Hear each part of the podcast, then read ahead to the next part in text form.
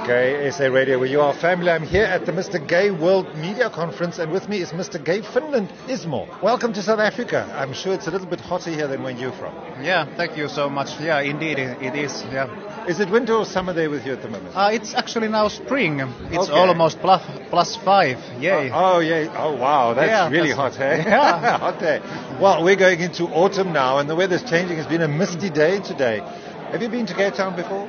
No, I haven't, and I, I haven't been in uh, Africa before, so it's the first time. Okay. So, what are your expectations?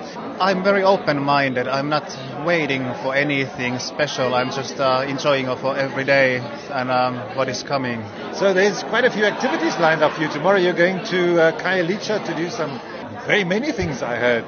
Yeah. How do you feel about going out into a kind of a, a rough and dangerous area in South African terms? It's very exciting, and um, there's coming to sports challenge and stuff like that. Yeah, it's it's really exciting.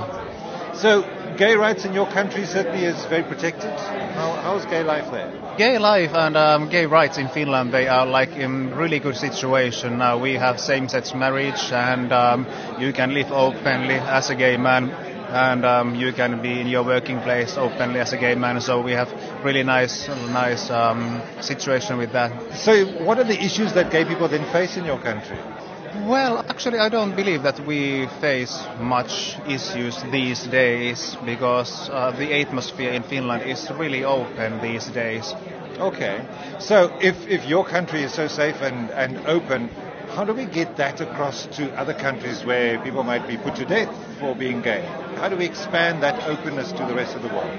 That is a very good question. Um, one important thing is to work as an example for the other countries to show that um, working this way, um, people can, um, how, how you say it, it works.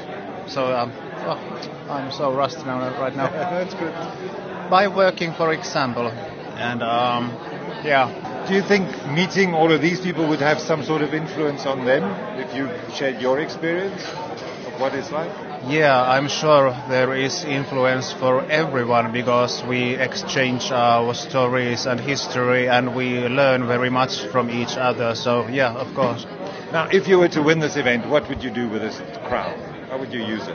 Oh my god, that's that's so huge question that I don't even know the answer because I'm not here actually to win. I'm here to win myself to survive from this week and get this experience. It's uh, hugest thing that ever has happened to me. So, Oh, wow. So Yeah. you're up for a little adventure. yeah, that's true. Well, I hope you enjoy your time here with us Thank you. and all the best. Thank you. Fantastic. That is Mr. Gay Finland talking to me here on Gay Radio with your family. I'm Hendra coming to you from the President Hotel, which is in Sea Point.